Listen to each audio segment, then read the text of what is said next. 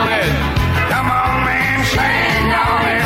On it down. Jenners Speedway proudly presents Rappin' on Racing, the Tri-State's number one motorsports talk show.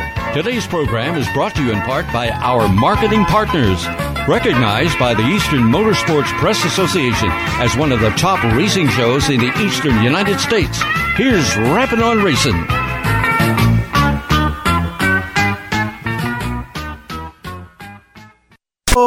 Say, can you see by the dawn's early light what so proudly we hailed at the twilight's last gleaming, whose broad stripes and bright stars through the perilous fight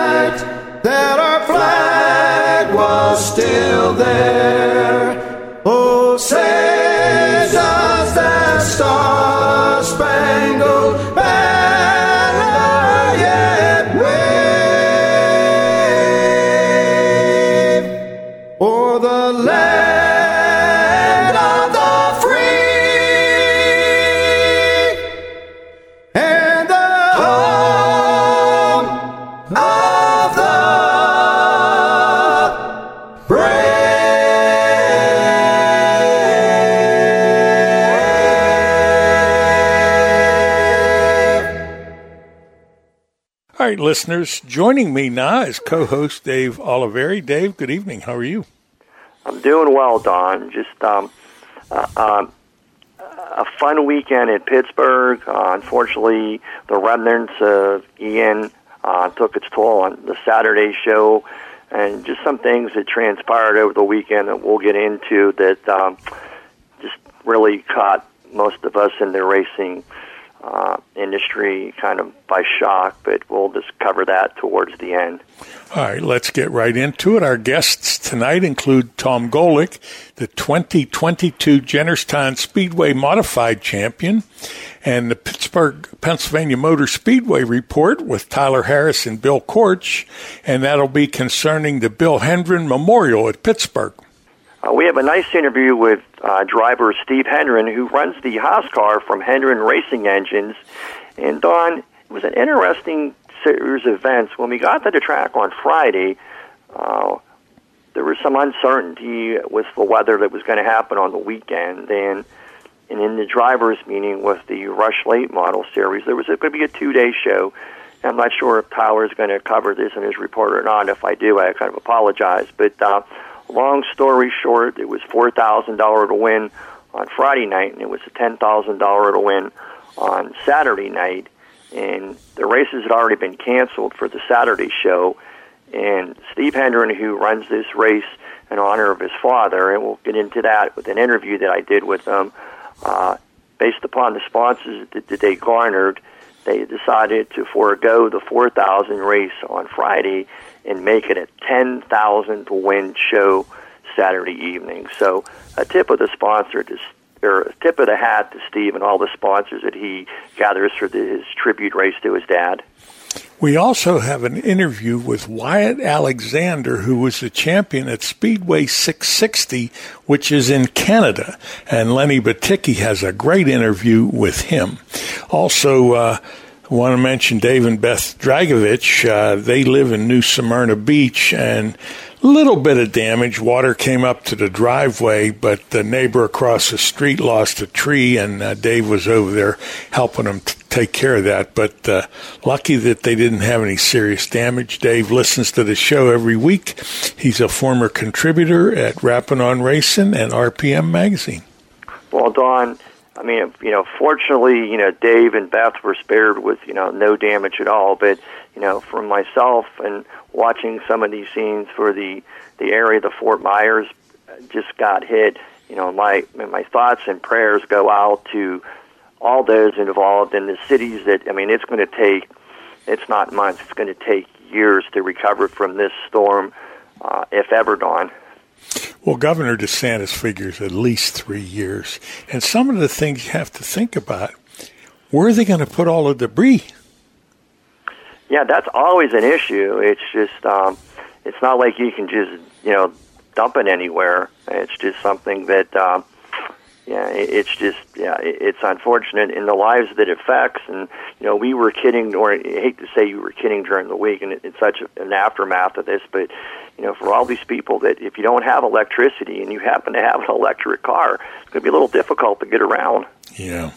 Hey, some of your comments on your interview with Logan Roberson, and we can go into the whole thing when we play the interview, but uh, seems like a nice fellow. He is. He just had a very unfortunate circumstance. Um, he lost the motor while leading his heat race, and I'm not really sure what all the particulars were for the Rush Series provisionals or whatever. They gallantly tried to get a motor exchanged in, in, in roughly about 20 minutes to half an hour, and it didn't happen. And unfortunately, uh, the points leader that was heading into the evening didn't even get a chance to race that evening. Yeah. Well, any closing thoughts on uh, the racing weekend? It turned out to be just one night. Yeah, um, it, it's hard to believe. As you know, we're airing this on Monday.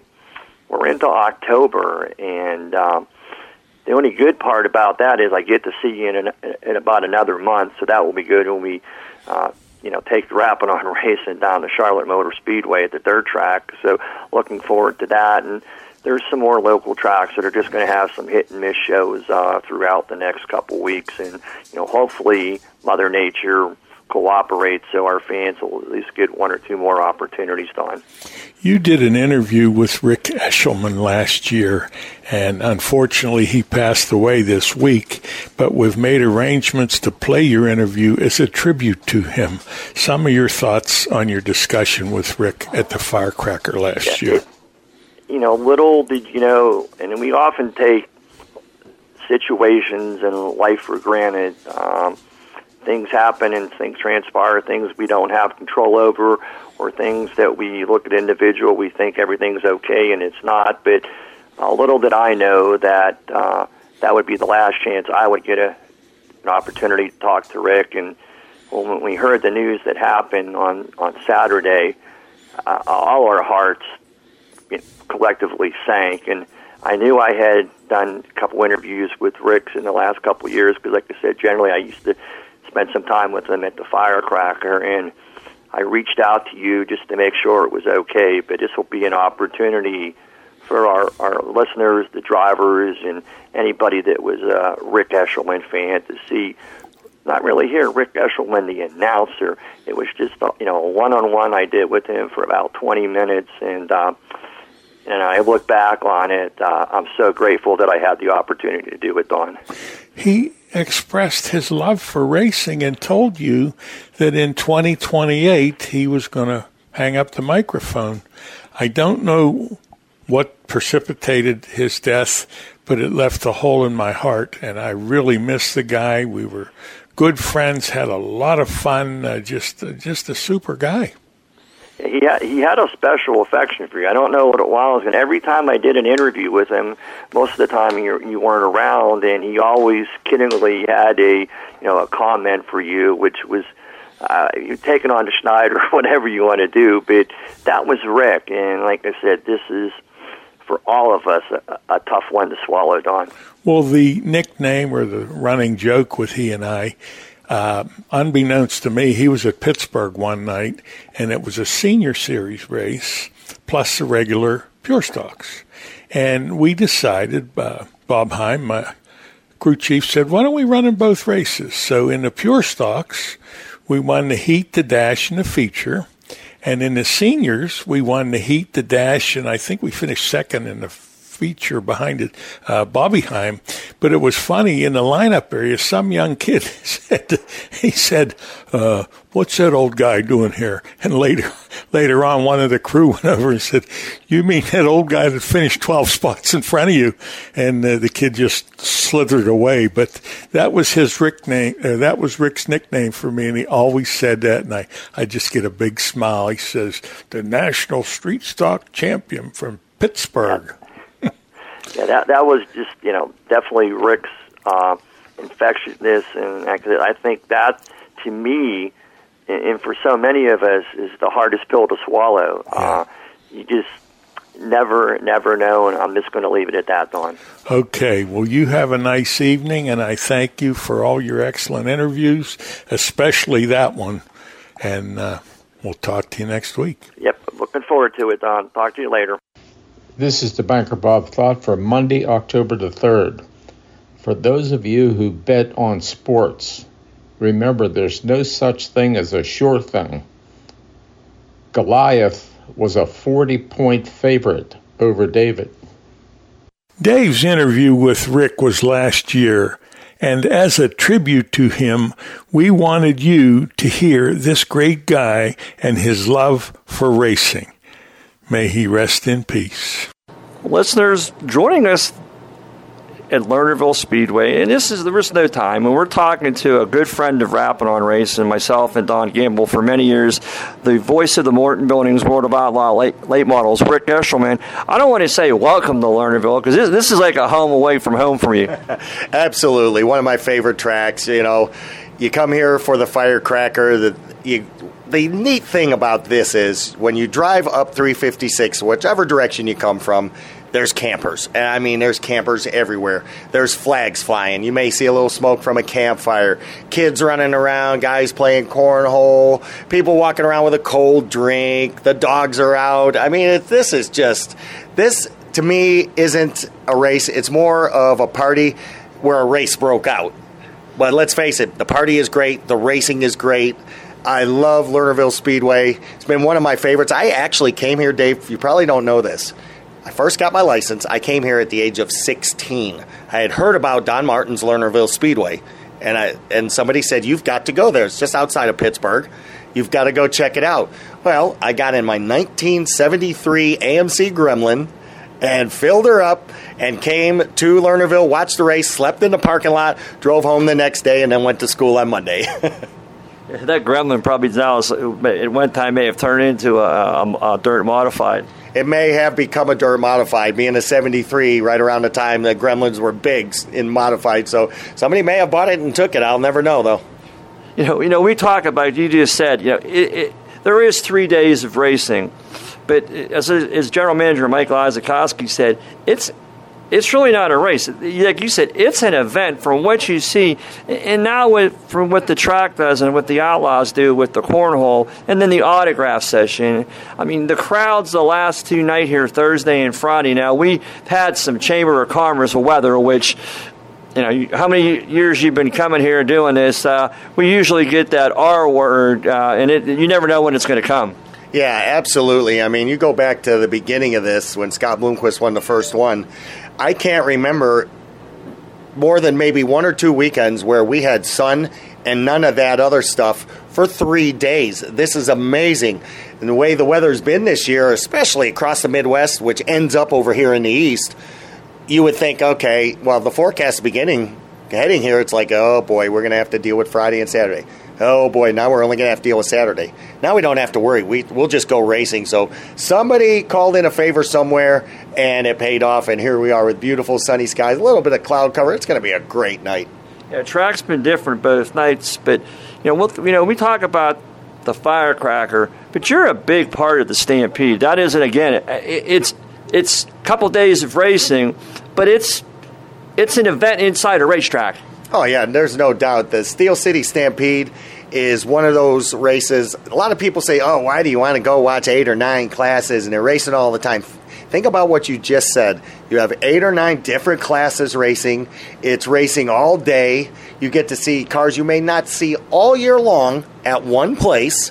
The prices are phenomenal for this type of racing, and it's the little guys. It's not the big national travelers that come into this race. It's the regional, local guys that get to showcase their stuff. Like the one that I would have to say, Mr. Stampede has got to be Chris Schneider.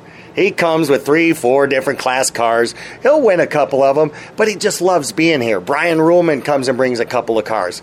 It's one of those things where it's the end of the year. You got one last chance to get a race in. Yeah, it might be a little bit cool. Who cares? You're going to remember this race when you've got six inches of snow on the ground. It's going to go down to 10 degrees. You're going to have a 30 mile an hour wind, and you're talking wind chill of zero. You'll remember that October race that you were there and got to see one more race before all this bad weather come in. I love the Stampede. Yeah, there's been some epic events over the year. I remember the one year I, I, think the Kings brought some boats in, and you talk about a bonfire. I know that that thing. I left at like one o'clock in the morning. I came back like at two in the afternoon. I think it still was blazing. Yeah, I think they party just as hard, if not maybe a little bit harder, at the Stampede because let's face it, it's the local regional guys that don't get a chance to race in front of a good crowd and be the center of attention, you know, instead of just a field filler or maybe a support class. They are all the main class because we highlight every one of those divisions. And it's a really neat thing for those guys. I love it. We do the same thing at Charlotte, Dave. It's called the World Short Track Championship presented by Dryden. That's the weekend before the World Finals eight or nine classes there, all under the dirt car banner, and it showcases all the little guys. And I don't mean that in a bad way. I mean that that they are not the national spotlight drivers. They race just as hard. They pay the same amount to get in, but they put on one heck of a show. I love those types of events. And you come here on a regular night. You know, you have the big three, but like you said, the pro stocks are probably one of the best races of the night. And uh, listeners, what we're going to do is we're talking to Rick Eshelman, and we're going to be taking a commercial break, and we'll be back shortly. Listeners, I'd like to take this opportunity during the break to be able to share this interview with Rick that I happened to do last year. It was heartfelt to me. It was heartfelt to Dawn, and it's just something that both of us wanted to share one more time with you, the listeners. Listeners, we're back from our commercial break, and joining us is Rick Eshelman, the voice of the Morton Building Super Late Models for, the World of Outlaws.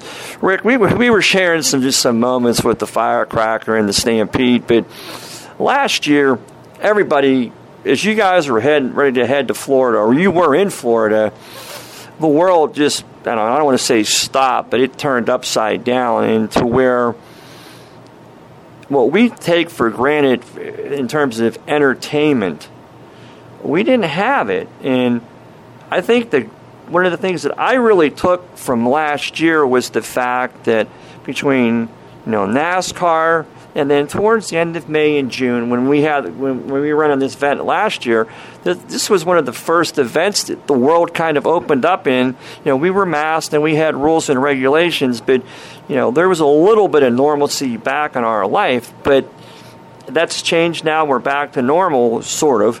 Uh, last year, from a, a standpoint, when you're on the road and in traveling as much as you, as you do, there were some things that I you know I had an opportunity to watch Dirt Vision, and we'll talk a little bit about that later on. It's just from you as an announcer, you draw off of the fans and to look in victory lane or from where you're broadcasting to see empty bleachers had to be difficult for you as many years as you doing, do and as big as a race fan as you are.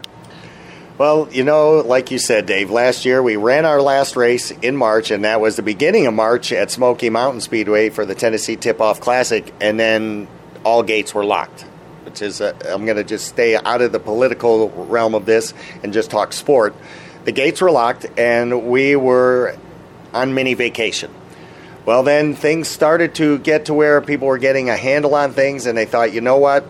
We saw what happened out in South Dakota. They're the ones that started racing. They said, you know what? We can do this. We can do it the right way. And they did. So we said, okay, we're going to start racing towards the end of May. So the weekend, one of the last weekends of May, we went to the Jackson Motorplex in Minnesota to no fans. Okay, now it's okay when you get there. You know, there's no fans in the stands. It's all right while you're registering cars. The good thing for me was the position that the tower's in at Jackson, you can't see the majority of the grandstands unless you stand up. I made it a point to sit down and call the action because I wasn't sure how I was going to be able to react to not seeing anybody there and running through my mind that this isn't a race, this is more like a practice. Well, it wasn't. So I went into race mode just like any other time, any other year, any other race, and it worked out really good. Both nights went well. I felt bad for the drivers, you know, because they jump out of the car. You know, Ricky Thornton Jr. got his first ever win, climbs out of the car, we shoot the confetti but you hear no clapping. It's like, okay, this is different. That's when it sunk in. The next weekend, we go to Davenport for two nights of racing. I announced from a table in the covered grandstand area. Nobody around me whatsoever. Nobody in the stands. I was under a 5,600 seat grandstand with nobody around me calling the event. That's when it sunk in that, you know, things have changed. Things are different right now.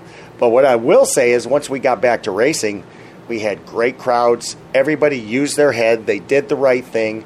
They went by rules.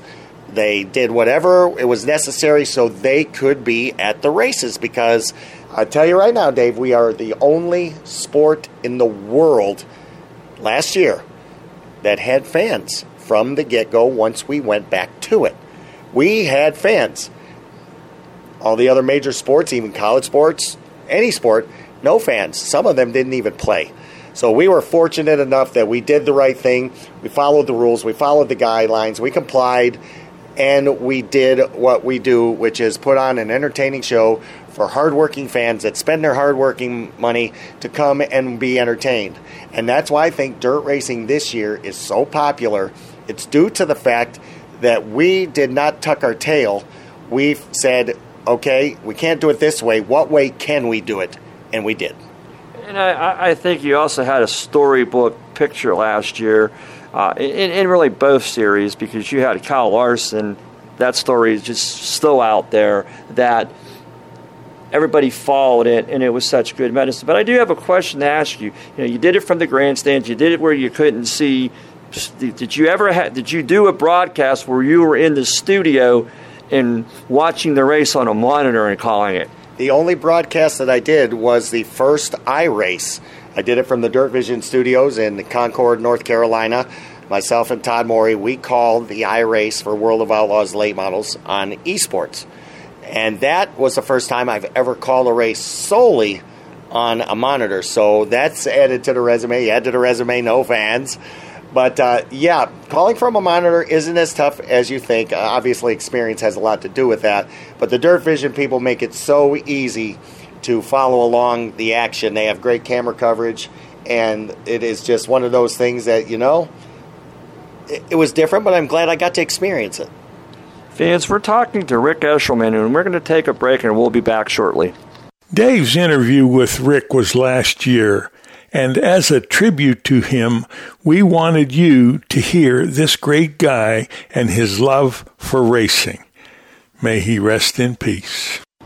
Listeners, we're back from our break, and we're with Rick Eshelman. Rick, we're going to wrap things up. you know, again, it's been great, you know, having a chance to, you know, talk to you up in, in, in your good friend Dow Carnahan Media Center, and we all miss Dow, and know he'd be a big part of this weekend. But t- tonight at Lernerville and throughout the season, Dirt Vision in the last couple of years has really changed the way fans across the United States watch a race. I mean, I can be in Pennsylvania, you can be out in Minnesota. I can put Dirt Vision on. I can. I'm right in my living room, and I, I can see you and, and, listen to you, and it's great. But from an announcer standpoint, anything a little bit different, or it's just something that's just modern technology that really spruces things up for the fans. Well, originally, when this all started out, way back in the day, it was Dirt Radio Network. You could get live audio.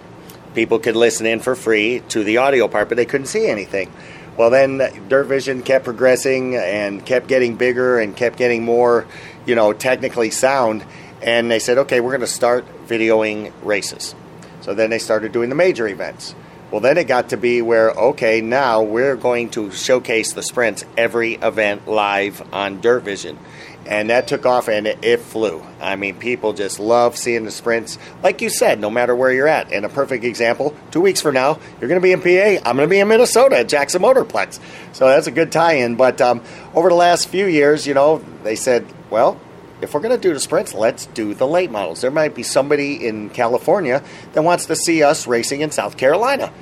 And they took off with it. And, you know, we, not, we not only broadcast every World of Outlaws lap, we broadcast every lap of every class that runs that night at that particular track. So people get to see maybe who a Chris Schneider is, or, you know, maybe who a Brian Swartzlander is, or something like that, to where they don't always get to see those guys, maybe never have heard of them, but they at least get a taste of it. So then they say, ooh, well, if that's on Dirt Vision, what's this Stampede? Hey, it's some of those guys we saw at that race that night. We got to get it and it's just a terrific thing. There's replays, there's a drone coverage during the night, and now we've in, instituted the Dirt Vision big screen. We have a big screen that is at every racetrack. It will play highlights from previous races. It plays commercials. It shows live footage while we're doing the redraw, and you know as well as I do, not every track like Lernerville has great seating to where there's no you know blocks or too far away. So for those tracks to where maybe the seating you can't everybody see the same thing, that screen is there to aid them. It's something really neat. They get to see the replays because, you know, Joe's sitting next to Bob. Bob says 12 took two out. And he said, no, no, two come down on him. Well, when the replay comes out, then they settle that bet right then and there. I mean, it's just a great tool. It's cool to see all these different classes run every single lap all the way through to the end. And I just think that it's one of the greatest things. A lot of people said, oh, you start broadcasting, racist people ain't coming. If I'm not mistaken, Dave, we've had two pretty darn good crowds here at Lernerville the first two nights, and every lap's been on Dirt Vision.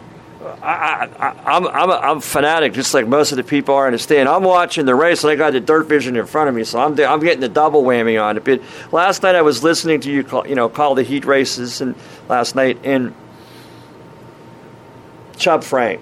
Yeah obviously he wasn't in the one star; he was in the one nine nine. But I hear this iconic voice, Chubzilla. And, and Rick, you're just known for so many great names over the years, and just for you know to wrap things up, maybe share because a lot of these drivers aren't racing anymore, so they're gone. You know, yeah. I mean, you have the Scott Bloomquist, so we'll just you know throw a couple of them out.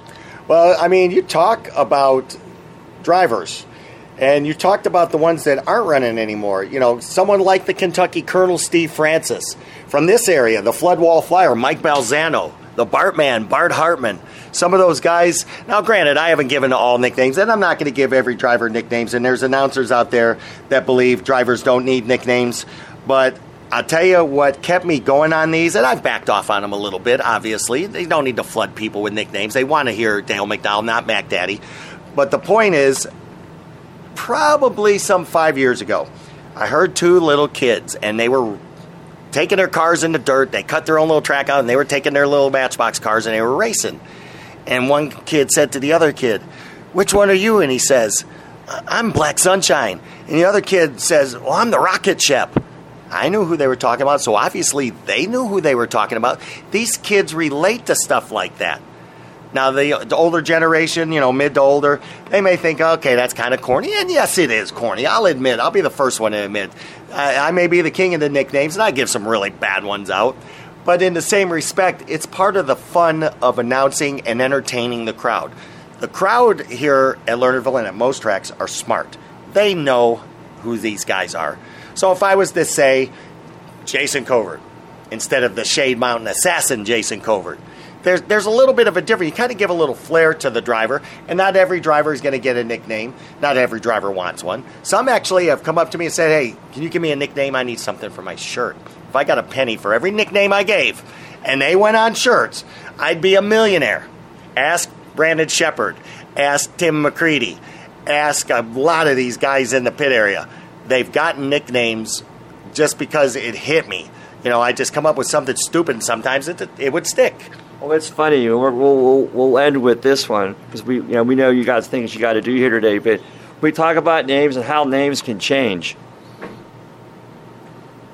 Josh Richards, yeah, Kid Rocket, now the Rocket Man. Right. It's amazing what 16 years can do. Well, I, I, actually, I gave that to him after he won his, I want to say maybe third championship.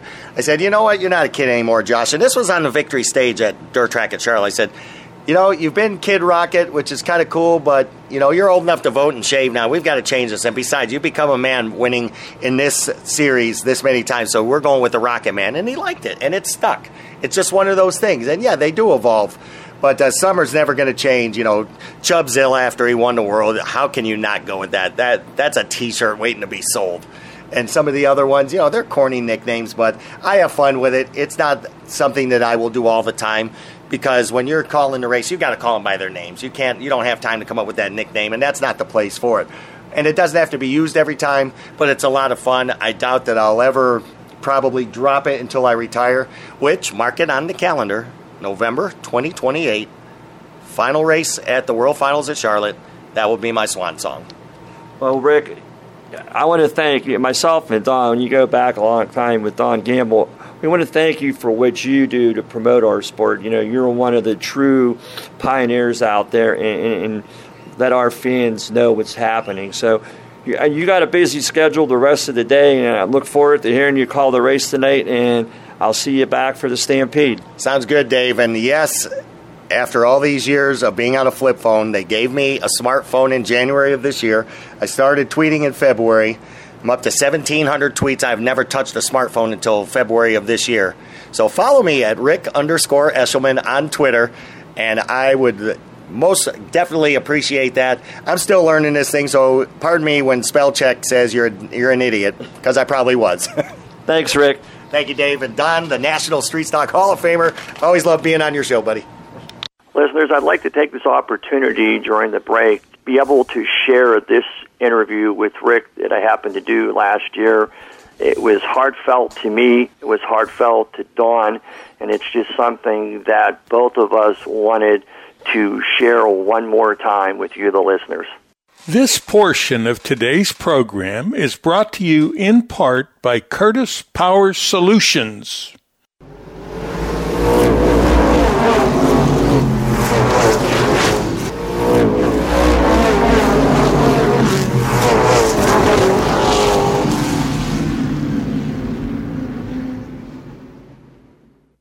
The success of Jennerstown Speedway is no secret. The hard work, dedication, and commitment of the track owners, Larry Heminger, John Morocco, and Richard Palagrudo, is the reason.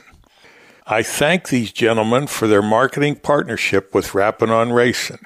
Through their support, our show was able to bring all of the motorsports news to our many listeners every day when they open the doors at Zarin Truck and Automotive in South Heights, Pennsylvania. Their goal is to provide great customer service by offering affordable automotive and truck repair service performed by highly trained technicians at the highest industry standard.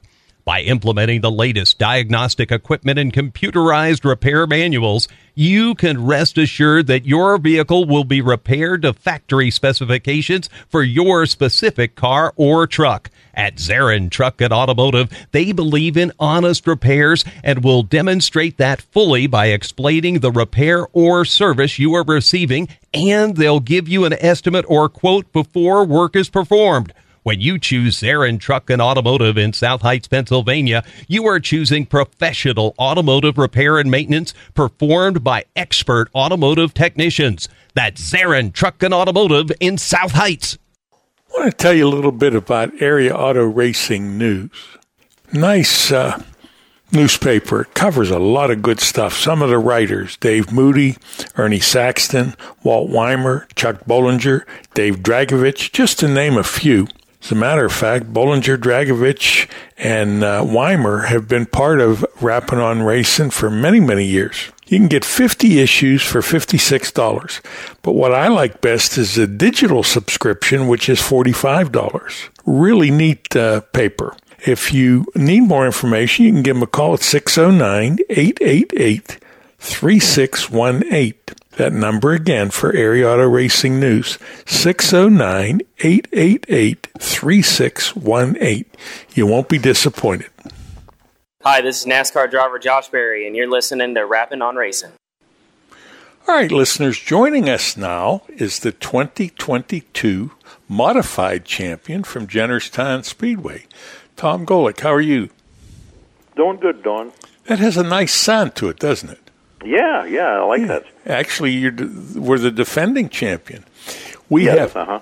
we have so many things to talk about, and I'd like to start off with your dad. I always enjoyed talking to him, and more and more times that I had a chance to talk to him, his roots in racing go back with some pretty impressive people. Woody Brocker, Forbes Pete, some of the people that he dealt with uh, when he was a younger guy has to be the reason that you got into racing. Yeah, I mean, it was kind of, you know, um, once I came along, Mom kind of shied him away from racing a little bit, you know, but he would still, you know, he, he wasn't involved like the day to day operations with a lot of those guys, you know, like he was before. Yeah. But uh, we still went to the races a good bit, you know. I don't remember too much about going to Heidelberg, but I do remember, you know, a little bit there and, and going to South Park and places like that. But uh, that was I was pretty young then. South Park was quite a place, and a lot of the Mhm. guys, that steep hill to get up there, oftentimes they had to start their race car up and push the tow car up the hill because it was so steep. Didn't have enough power, yeah. Yeah. When did you decide you wanted to uh, begin driving?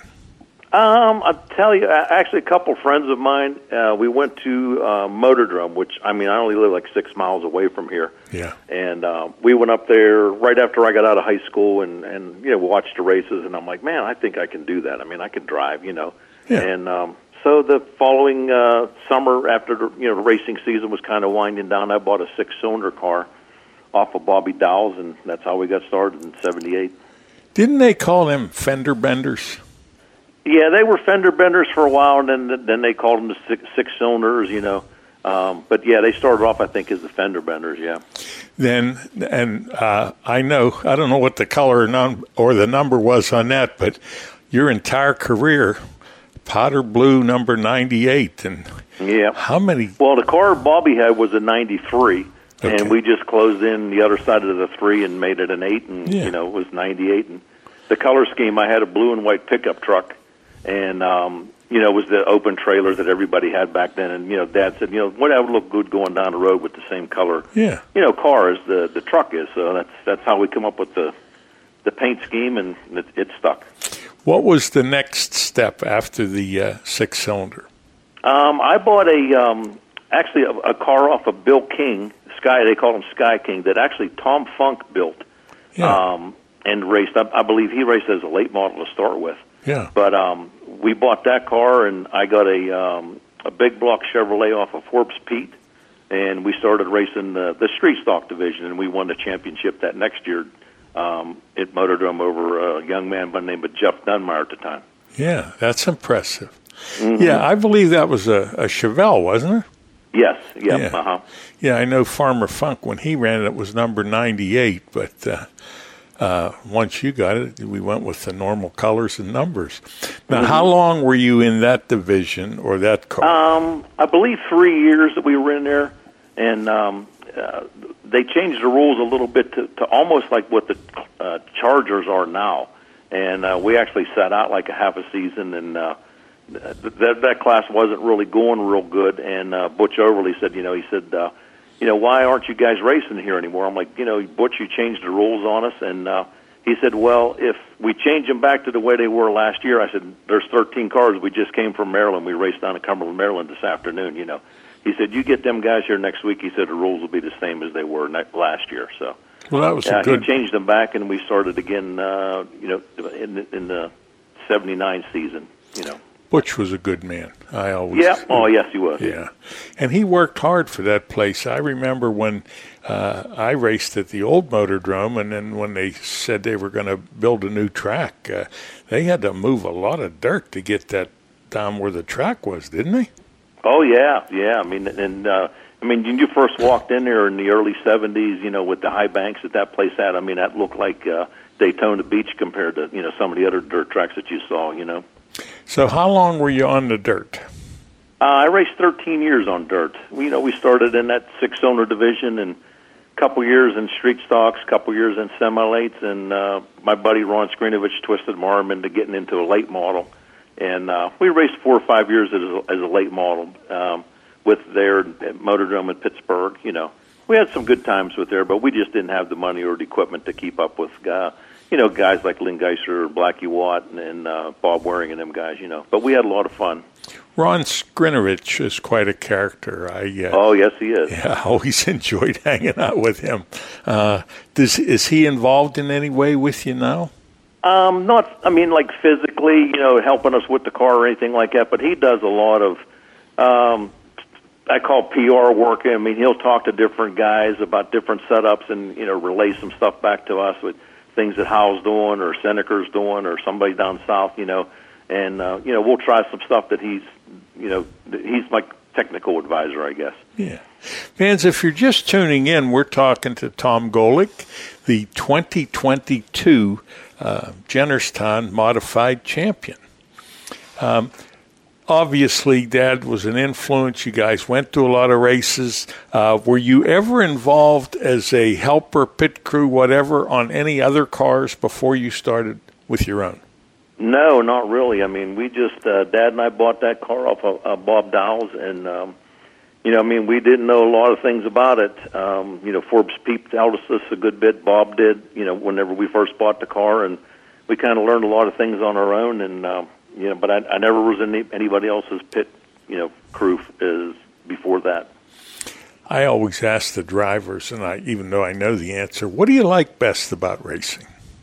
Uh, I, I mean, going to the racetrack, you know, is a camaraderie you have with some of the other drivers and your friends there, the pit crew, and I mean, I like driving the car too. I mean, you know, you, you hate working on them as much as you have to, but um, you know, really, really enjoy driving the cars. Imagine with two cars now, uh, you spend even twice as much time in the garage. And I'd like to talk about why you came out with a spare or a second car. Well, um, we were actually uh, Harry and I, Harry Ofer, my brother-in-law. Uh, we had a, the chassis that Peanuts Eustace had on his jig, uh, and he was working on when he passed away. Mm-hmm. And we've been gathering parts all the last three or four years, and you know we wanted to put that car together because it was Peanuts. It's kind of like a tribute to him, and um, we had all the parts and. Um, this car came available, and we're like, you know, the gauges and and the wiring and the brake pads and everything. I mean, the brake lines and everything is already on the car. And Harry's like, let's just build that car as a backup, you know, so we have, uh, if we need it, you know, for a championship run here. And we're probably going to save ourselves a lot of work and money, so we just went that route. And it's the same car as uh, mine is. It's a left-hander, so you know, a lot of the parts went back and forth on both cars, and it just made it a little bit easier that way. One of my favorite comments from Peanuts, and that's another character you were involved with. Somebody asked uh, Harry's pretty good welder. He said, uh, "How good a welder is he?" He said he could weld aluminum foil, and mm-hmm. I never forgot that. Yeah, my sister teases him about that all the time. She said, "I, I got to see that." You know, every time we're have something on the grill or whatever, she yeah. looks at Harry like, "You want to weld this a little bit?" And uh, he just laughs. It's a, a, family joke. Now, yep, yep. I want to talk to the people that are on the spare car and uh, a little bit about how that came to be. Uh huh. Well, uh, it's primarily sponsored by um, Operation Veterans Now. Uh, the gentleman that's in charge of that is Tony Aubrey. Um, we put uh, some uh, decals on our car last year uh, for some of the veterans uh, deals that they had at the racetrack there, Memorial Day and that. And uh, he had asked me over the winter. He said, you know, I know you have some primary sponsors on Dreader car, but we'd like to, you know, get on board with you for a little bit more, you know. And I'm like, well, I have a whole other car here that has nobody on it right now. And he said, are you kidding me? And I'm like, no. I said, he said, we'd like to do a paint scheme on the whole car. I'm like, you can do whatever you want to do on that car. So, um, you know, Tony and uh, his graphics guy got together and come up with a nice flag paint scheme, and he's got several different um, organizations that he deals with. Um, you know that he's associated with uh, suicide prevention and stuff, and they have all their ads on the car. So that's how all that came about. Now I know before he retired, Pete Rex said, "That's it. I'm not going to do this anymore." And then the mm-hmm. next thing I know, he's driving your spare car. How did that come to be? Well, he's pretty good friends with uh, Harry Ofer, and um, you know, I mean, originally we were talking about you know just just the spare car. We was going to get it out maybe three or four times this year, you know, just to have it at the track, and uh, basically it was a backup for me in case anything happened to it. And then uh, when uh, Tony stepped up and wanted to, you know, do more advertising on the car. We're like, you know, well, we're going to try to get this out. You know, maybe seven, eight times. It went to a couple car shows for them, the different organizations that they are associated with. And um, you know, I asked Pete. I said, you know, you want to drive this a little bit more? Well, he got in it the first night, and he's like, wow. He said this thing is way faster than what I ever drove before. And I'm like, okay, well, you can drive it as much as you want. You know, you just let me know, we'll get it to the racetrack for you. Fans, stand by. We're going to take a commercial break, and we'll be back with more discussions with Tom Golick after these messages. This portion of today's program was brought to you in part by Curtis Power Solutions. No one covers motorsports like Rappin' on Racing. For nearly 40 years, Rappin' on Racing has provided the best in motorsports information with knowledgeable and veteran reporters who cover all forms of racing. Weekly reports include local dirt and asphalt racing from Pennsylvania, Ohio, and West Virginia, plus the All Star, Lucas Oil late models, NASCAR, Rush, and the World of Outlaws. Listeners get the latest breaking motorsports news. The show features special guests, local track reports, driver interviews. The host of Rappin' on Racing is Don Gamble. A former driver and track promoter, Don brings a wealth of racing knowledge to the program every week. Rappin' on Racing. The success of Jennerstown Speedway is no secret. The hard work, dedication, and commitment of the track owners, Larry Heminger, John Morocco, and Richard Palagrudo, is the reason. I thank these gentlemen for their marketing partnership with Rappin' on Racing. Through their support, our show was able to bring all of the motorsports news to our many listeners.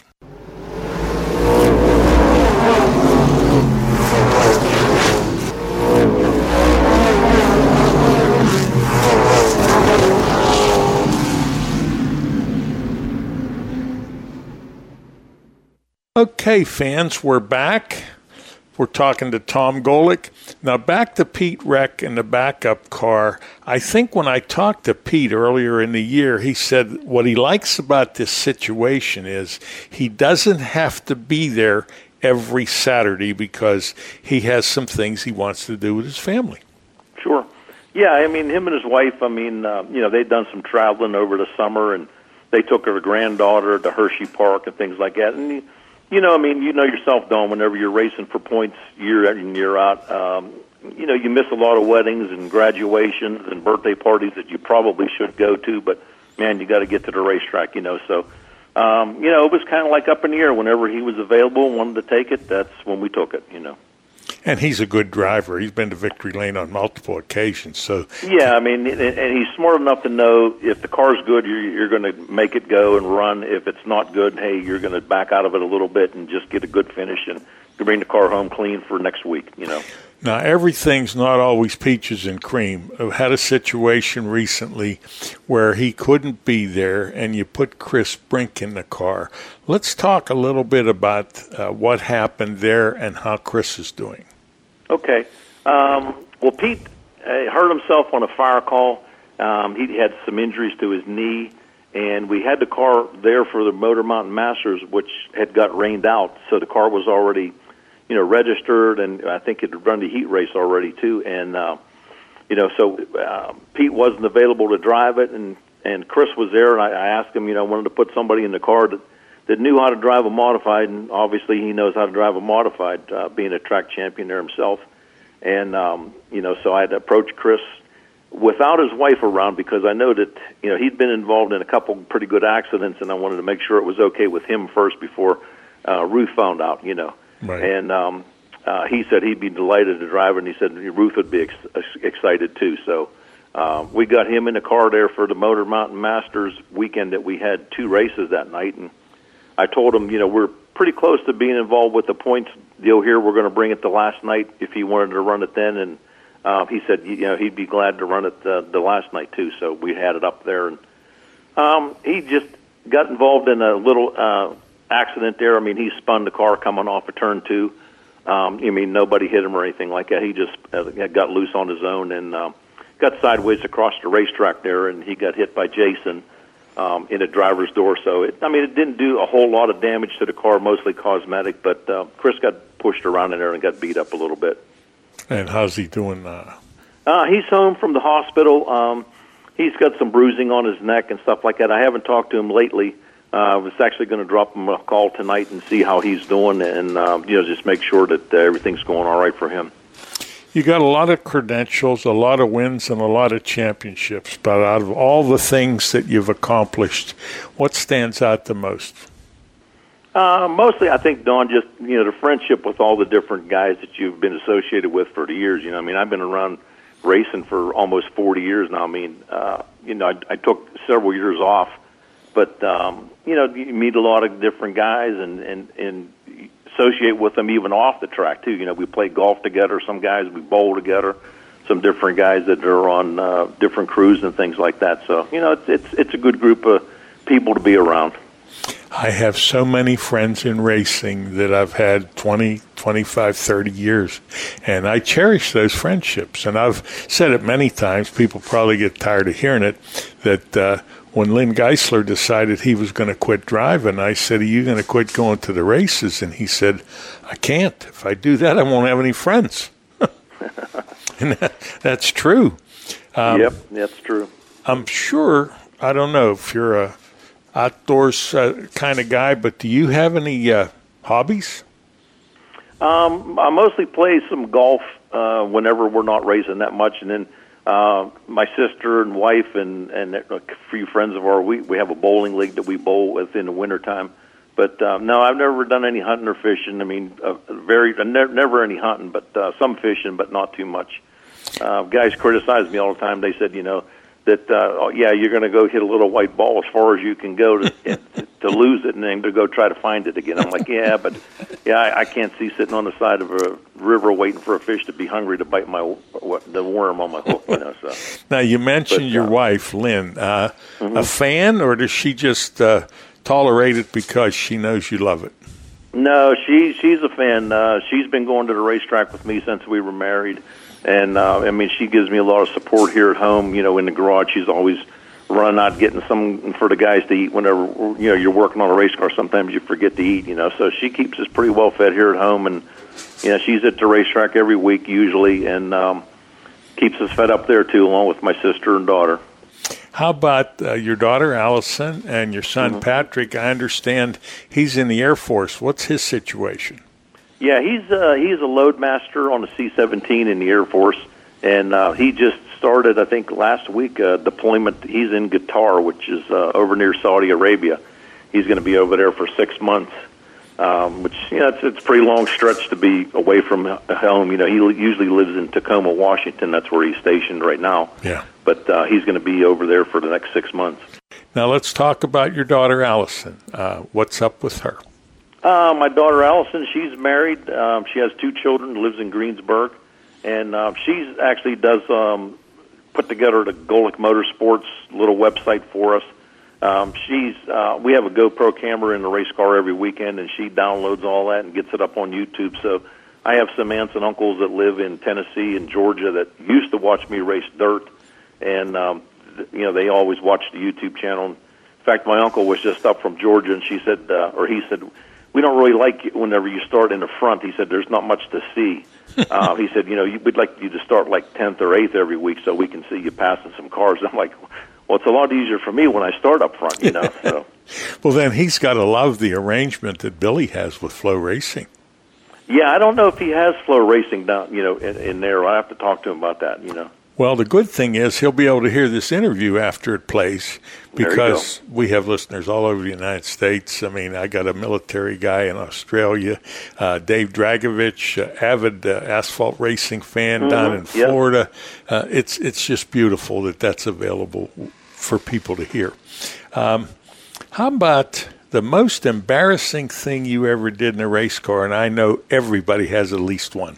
I, I can't really say embarrassing. I mean, I was never one of those guys that you know that you've heard that they pulled in after they thought they won on the white flag lap or yeah. something like that. I mean, you know, I've actually ran down the back straightaway a little harder because the the starter hadn't thrown the yellow yet. You know, and yeah. and I'm thinking, did I see the white flag or was that the checkered flag? You know, and yeah. I didn't want to do do that and get past and you know look pretty silly whenever you, you led the whole damn race and you know you, you slowed down on the back straightaway. So I actually I think it was almost into turn three this year that Mike didn't turn the yellow lights on. You know that the race was over, and I was yeah. still running pretty hard. You know. Well, uh, smart racers, uh, they'll usually take one extra lap or a part of the extra lap there. Um, Yeah. how about uh, now? We we covered why you picked the number. Uh, let's talk a little bit about your crew. And you got you must have an an amazing crew to maintain two cars.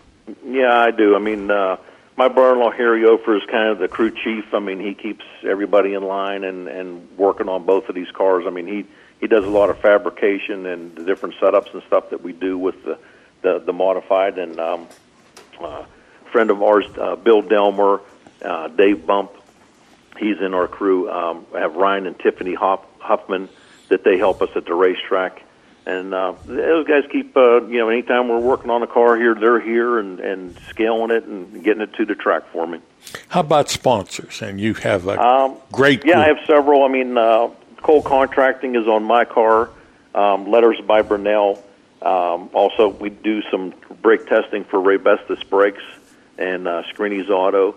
And on the second car, mostly it's uh, Tony Aubrey with Operations Veteran now, and uh, he has some different uh, uh, or, or- organizations uh, that, that motorcycle groups uh, that, that are on the car also. But uh, it's mostly all uh, Tony's uh, car dedicated to the veterans and suicide prevention and, and different uh, groups that help uh, you know get the veterans help when they need it.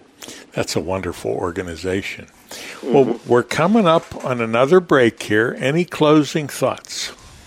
Uh, not too much, Don. I'd just like to thank the the speedway up there, Jennerstown. I mean, Billy Rebar, the uh, owners that are up there, uh, John Morocco, um, and, and his crew that, that help repair the racetrack and different things that they do up there.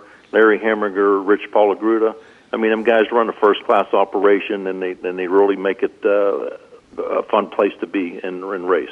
Yeah, I also want to thank my wife. Uh, you know, like I said, she puts up with a lot. You know, uh, with us racing out here. Sometimes we're out here till uh, one or two o'clock in the morning working on a car. I mean, we try to keep it quiet, but uh, you know, she works at five o'clock in the morning at the hospital. So, uh, but uh, she puts up with a lot uh, with the guys, and like I said. Uh, a lot of time that we don't get to spend time together or, or, or at racetrack, you know. Well, the wife, the mother, the sister, the girlfriend, the women in racing are a very special breed, and you have a wonderful one. I want to congratulate you again and thank you for taking the time to be with us. All right, Don, thank you very much, and thank you for all you do for racing in this area. I just love doing it because this is a case in point where I get to talk to a good friend that's a champion. Thank you. Pennsylvania Motor Speedway has been a part of Rapping on Racing for over 40 years. The marketing partnership started with the Garin family and continued when Miley Motorsports took over the management of the track. The track was originally for late model semi-lates and street stocks and grew to become a facility covering sprints, modifieds, pro stocks, hobby stocks, and four cylinders. We look forward to continuing our relationship with Pittsburgh's Pennsylvania Motor Speedway well into the next decade.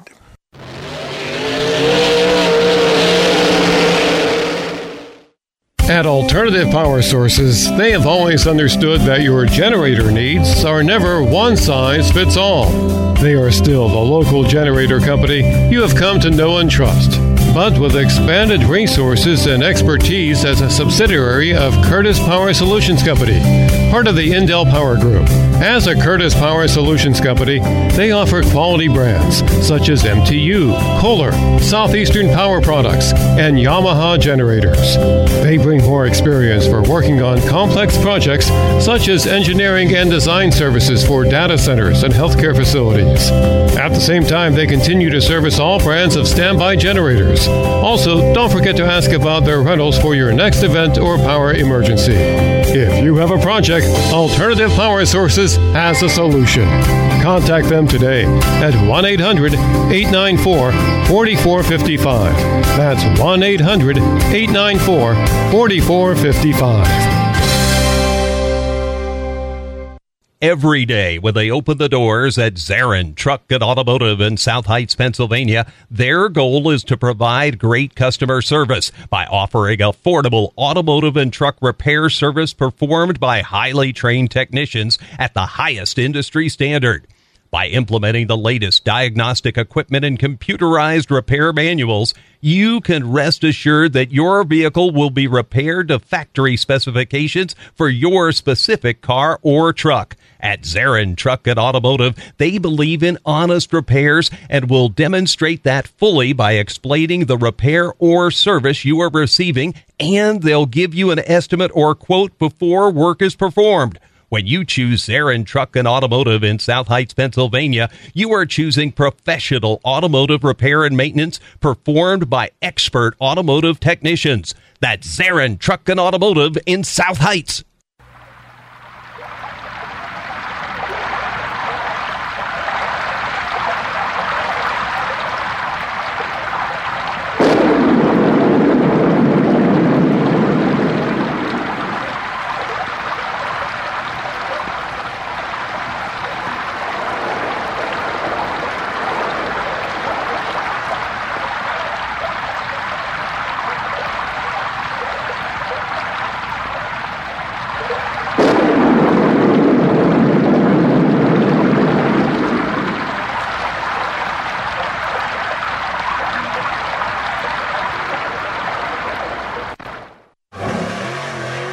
And now, more Rappin' on With Don Gamble and Tyler Harris.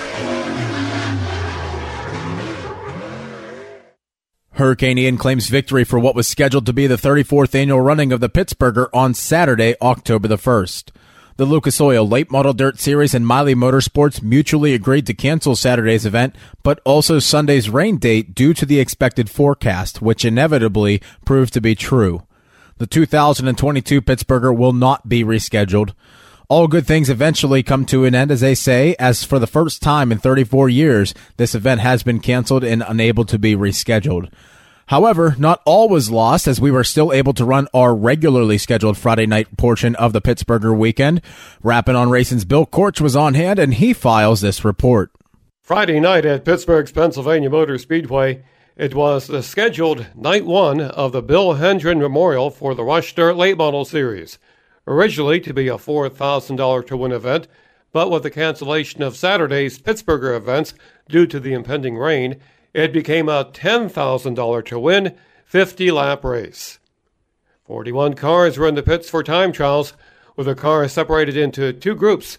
The Group A fast time was set by Michael Doritsky Jr., and the Group B and overall fast time set by Jeremy Wonderling.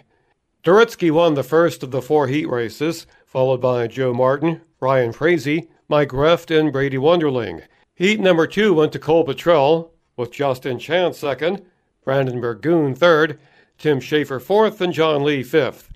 In heat number three, the winner, Jeremy Wonderling, followed by Michael Norris, Tony Musolino, Ben Scott, and Matt Hill. And in the fourth and final heat, Ben Police the winner, followed by Kyle Lucan, Zach Gunn, Braden Dillinger, and Craig Graham. Lucan was the winner of the six lap dash, followed by Police, Joe Martin, Doritsky, and Justin Chance. Dave Goebel won the first of two B mains, followed by Garrett Paw, and in the second B main it was Dan Lepro the winner. Tom Klein finished second. One note from the heat races both Daryl Charlier and Logan Robertson had engine problems during their individual heats and it finished both of them for the night. Robertson, by the way, was the winner earlier this summer of the Duke George Memorial at Pittsburgh. At the start of the 50 lap feature, Lucan took off ahead of the pack, with Police holding down second. Wonderling moved into the top five from his eighth starting spot as Lucan, Police, and Doritsky battled for the lead in lap traffic. After the first caution on lap 11, Lucan maintained his lead when Matt Latta and Tim Schaefer got together on lap 16, which brought out the next caution. Another caution four laps later sent four cars to the pits for repairs, and Police also pitted for a flat tire, giving up second place to Wonderling. Lucan kept his lead after the restart and also after the final restart for a caution on lap 34. And as the cars caught lap traffic, Wonderling was able to reel in Lucan and move past him with five laps remaining. Lucan put up a battle to regain the lead, but he couldn't pull it off, giving Wonderling the $10,000 win. In Victory Lane, Wonderling talked about racing at PPMS and his battle with Lucan. I never thought I was going to win a race at Pittsburgh last year, let alone, you know, come here tonight wasn't great time trials. Pretty good heat race. You know, tried some things in the dash.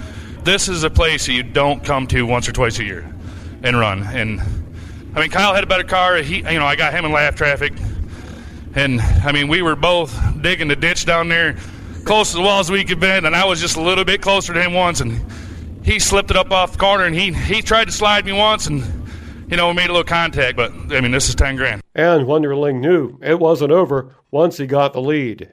Kyle was better on the long runs and in the open than I was, and I knew once we got in lap traffic, you know, that would be a a big part of the deal, and I went through that last night, so. I found a little bit more on the bottom. We were we weren't really even on the racetrack no more. Me and Kyle both, and I knew I knew he couldn't be get around me outside because we were making it so dirty. And I mean, he's impressive down here the way he can roll the top. So I really figured he'd roll the top of you know one and two and, and gain on me or something. Lucan talked about his adventures into lap traffic. I just really couldn't take off, and then I thought I was running good until uh, that last time we started catching a lap car. They just kept running through that water down in one and two. But uh, I'm told that's not part of the racetrack. So they just keep laying the water down there, and cars just hit it and take off across the track. I used more tear offs tonight than I've used in the past three months. And while he was naturally disappointed in not winning, it wasn't a bad night for Lucan. On account that a week ago we didn't even think we were coming here to be able to run second, and then whenever they said they switched it up and made tonight the big money night. Uh, and like I said earlier in the dash, I mean, you run with Logan, Joe Martin, Jeremy. I mean, all these guys, they're just they're so tough to beat, and uh, the fact that we were able to lead 45 of it, uh, it's upsetting, but I guess you can't be too upset about it. Third place finisher Ben Scott made the long tow from Delaware, and he was happy with his run. All those restarts kind of seemed to go just our way tonight, and uh, and the race surface was just phenomenal. So driving from my I don't know 14th to third, that was pretty awesome, and uh, I really needed this run tonight. Uh, just the last month and a half, uh, we've been fighting a bent car and some issues like that, and luckily we just this is the second race with this car since we got it back off the jig from Longhorn. So uh, you know, it feels good to be in a straight car again. The top 10 at the Bill Hendren Memorial for the Rush Dirt Late Model Series Jeremy Wonderling the winner, Kyle Lucan second, and Ben Scott third. Michael Norris was fourth, and Brandon Burgoon finished fifth. Then came Michael Doritsky Jr., then Police, Joe Martin, Garrett Paw, and Mike Reft. Paw was the hard charger of the race, moving up to ninth from his 23rd starting position. In the 10 lap non qualifiers event, Frank McGill was the winner, followed by Brant Graham, Colby Behe, Ashton Briggs, and Brayton Santee. I'm Bill Korch, reporting for Rappin' on Racing.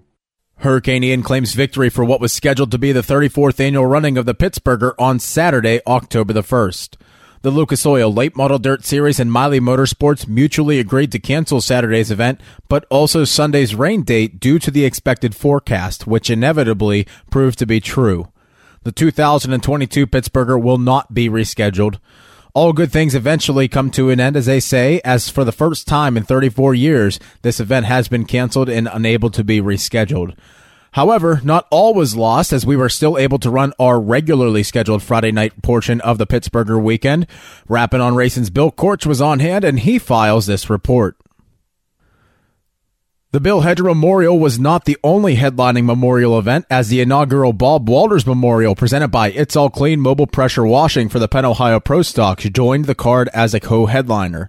17 drivers were signed in, and it all kicked off with group qualifying, where Tyler Dietz was fastest overall. Dietz was the next to last qualifier and knocked off the top time held by Chris Schneider, picking up $100 for his efforts courtesy of Musolino Motorsports. Heat races were up next, and fast qualifier Tyler Dietz led all late laps of heat race number one.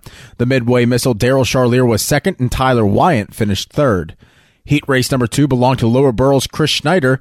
Schneider's longtime friend Jason Fosnot was second, and Cody Catellis completed the podium. The field was set, 13 drivers able to make the starting grid with a four wide salute to the fans prior to the drop of the green flag. Perhaps those most excited were the friends and family of Bob Walters, who watched in the stands in the same section where Bob sat, right behind the flag stand. Tyler Dietz and Chris Schneider made up the front starting row. Through the race, Daryl Charlier showed speed in the Paul Petrovich number 74, the first time he's ever driven that car, by the way. And Christian Schneider was one to keep your eyes on as well as he began making passes through the field and moving forward. However, the two front row starters stayed that way through most of the 20 lap feature event. Schneider's gap on Dietz accordioned throughout the race, but Schneider stayed ahead every lap to win the inaugural Bob Walters Memorial. We met with Chris, who happened to be one of the event organizers in Victory Lane. Mr. Chris Schneider, well, this one's emotional. You've won many times here at Pittsburgh's Pennsylvania Motor Speedway. You've picked up a lot of victories in your career here, including the 2022 Ed Laboon Memorial. But this one here for a longtime friend, a longtime engine builder, and Bob Walters. What does this mean to you here tonight? Uh, yeah, yeah, like what you said, this was the most nervous I was driving a race car in a while. I mean, just I felt every wrong thing with my car, every flaw, but uh, I had to win this for Bob. You know, he, he's helped so many guys. He's helped me. Uh, a lot of guys. This was his favorite track. This Pittsburgher weekend. Uh, that's why it rained out and canceled tomorrow because he couldn't be here. I tell you what, you've been pretty dominant here. You're surrounded by a lot of Bob's families and friends. I tell you what, an impressive outing here. But you put together a really nice event with not only just your help, Vince Laboon, people that you would like to thank for putting this whole event together here tonight. I'll apologize in advance. I'm going to miss a few people, but there was Vince, Dave Aliberti, uh, Fast Andy. Uh, my dad helped. Um, it's all clean pressure washing helped put this together. Uh, who am I missing? There, there's a bunch of guys. It's just not hitting me right now.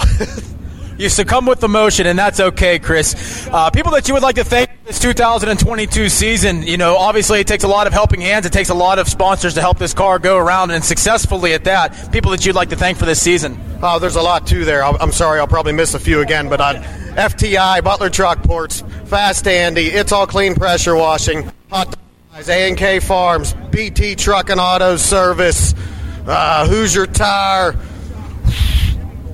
Bob Walters Engines, of course, in this car, in that car, and I got one back on the shelf. And uh, one thing that I really want to know, watching that race, Chris, coming down to the final couple laps, you got a couple lap cars in front of you. You've got to start making some decisions, and you know you've got a hard charger and Tyler Dietz coming by behind you, wanting to take that away. What was going through your mind in those closing? Yeah, I didn't want to go way up on the top because it looked like it dusted up a little bit there, and there's all kind of grip on the bottom, and Tyler's a bottom guy, so I, I, didn't want to give that up. But I wanted to rail the outside, but I thought the smarter moves just to stay close to the moisture on the bottom. Well, ladies and gentlemen, where you have it, tonight's winner of the inaugural Bob Walters Memorial for the Penn Ohio Pro Stocks, the 55 of Chris Schneider gets it done here tonight. Saxonburg's Tyler Dietz was second best on the night, with Daryl Charlier finishing third. Cody Catellis was fourth, and hard charger Christian Schneider advanced from seventh to fifth, picking up $200 courtesy of Musolino Motorsports. Jason Fosnot, Brian Hutchko, Dale Tui, Tyler Wine, and Nick Kachuba completed the top 10. The always safe flagging and traffic control Young Guns had a very unexpected surprise for them when they walked through the gates on Friday night. Mark Snatchko, owner of R Cars Detailing and Tire Sales, in conjunction with all of the sponsors on Sadie Snatchko's car, came together to raise money for a full purse for the competitors who signed in on Friday night.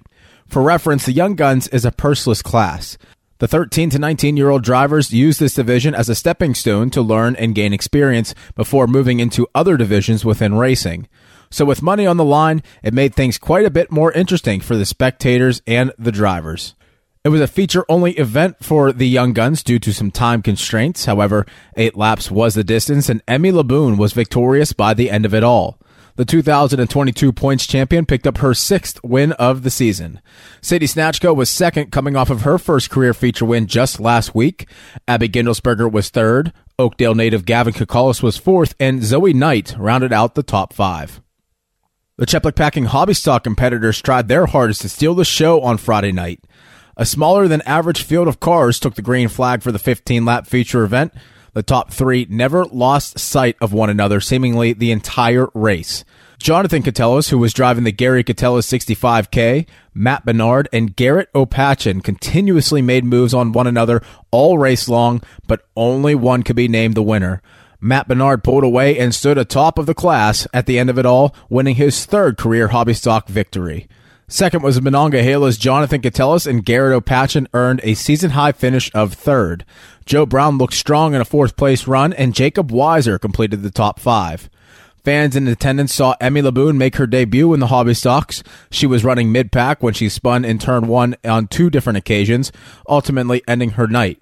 The transition from Young Guns to hobby stocks looked almost seamless. Laboon finished eighth.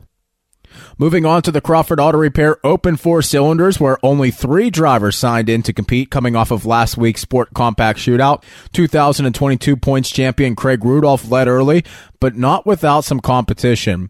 The three drivers went three wide to start through turns one and two, with Rudolph pulling ahead early.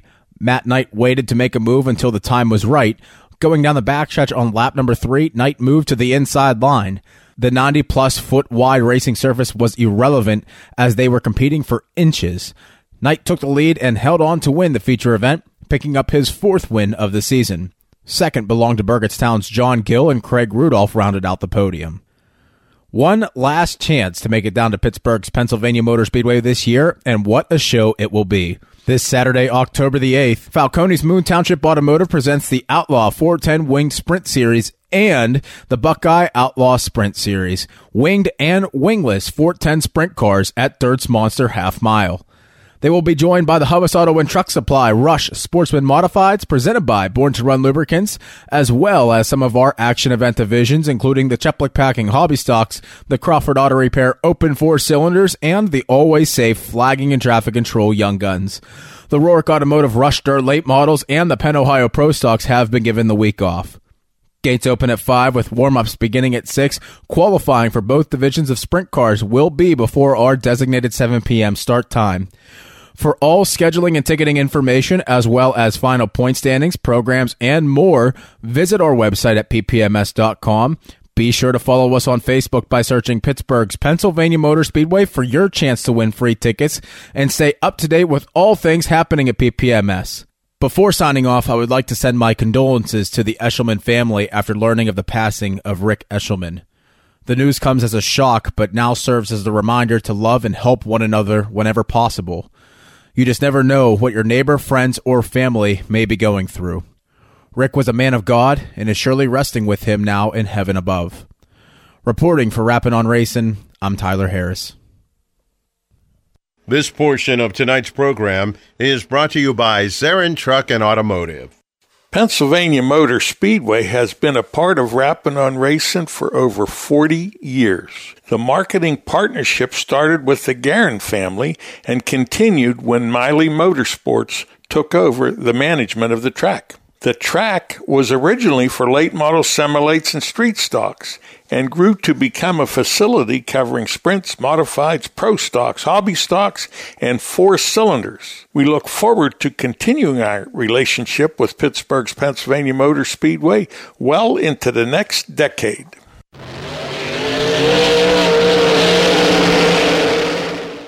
Are you in need of financial planning or portfolio review? Rick Sabo of RPS Financial Solutions is an independent financial planner who has testified as an expert witness on insurance and investment fraud.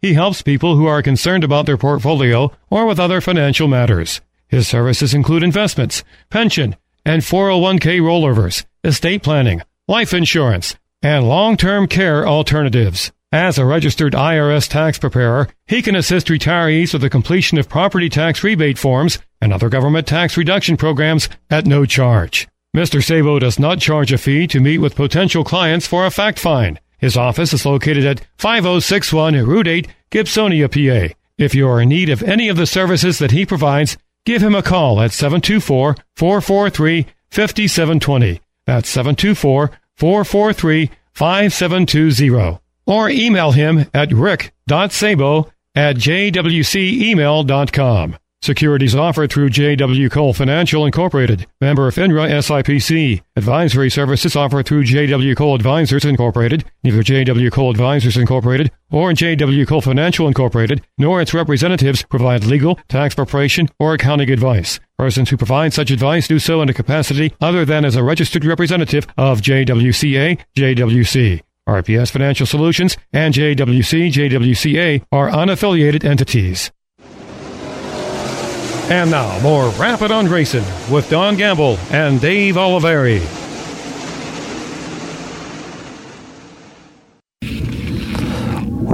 Friday night. We're at Pittsburgh's Pennsylvania Motor Speedway, and it's night one of the Rush Touring Series race, Bill Hendren Memorial races. But as we arrived at the track, And with all that's been going on in the East Coast with Ian or Ian, however you want to pronounce it, uh, a decision was made by Lucas and Miley Motorsports and, and their Rush officials that the Saturday portion of the show was going to be canceled. Unfortunately for the drivers, that was the biggest part of this. It's the two-night event, paying four thousand the first night and ten thousand the next night.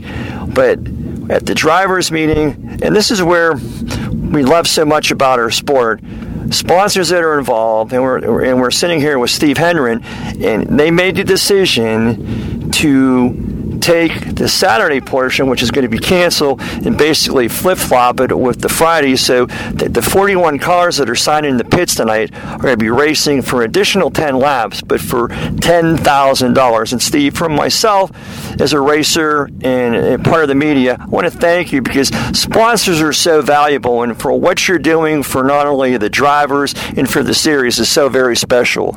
Oh yeah, I mean, uh, I mean, it's if without sponsors, we, we wouldn't have the show. Uh, so every year uh, for this show, I gather sponsors together, and honestly, they uh, foot the bill for this race. And I felt, you know, it was very necessary to have this ten thousand win race since I already got the sponsorship uh, money for it, and I don't want to let them down. So we decided to uh, proceed at ten thousand win tonight the best part of it, and it is kind of an interesting story because I've, I've met you several times throughout the years, but you know, you put this race on at a track that you know you're originally from California, you're down in North Carolina now, and you picked this because you just like it. It's big, it's wide, it's fast. You could have picked any other tracks, but to pick Pennsylvania Motor Speedway, it, it says something for not only for the mileage, but for what Rush does. Yeah, I mean, I love the Rush series uh, and the racers that race in that series, and you know, honestly, these guys truly appreciate you know what we do for them as far as this race goes, and I, I really wouldn't have it any other place, honestly.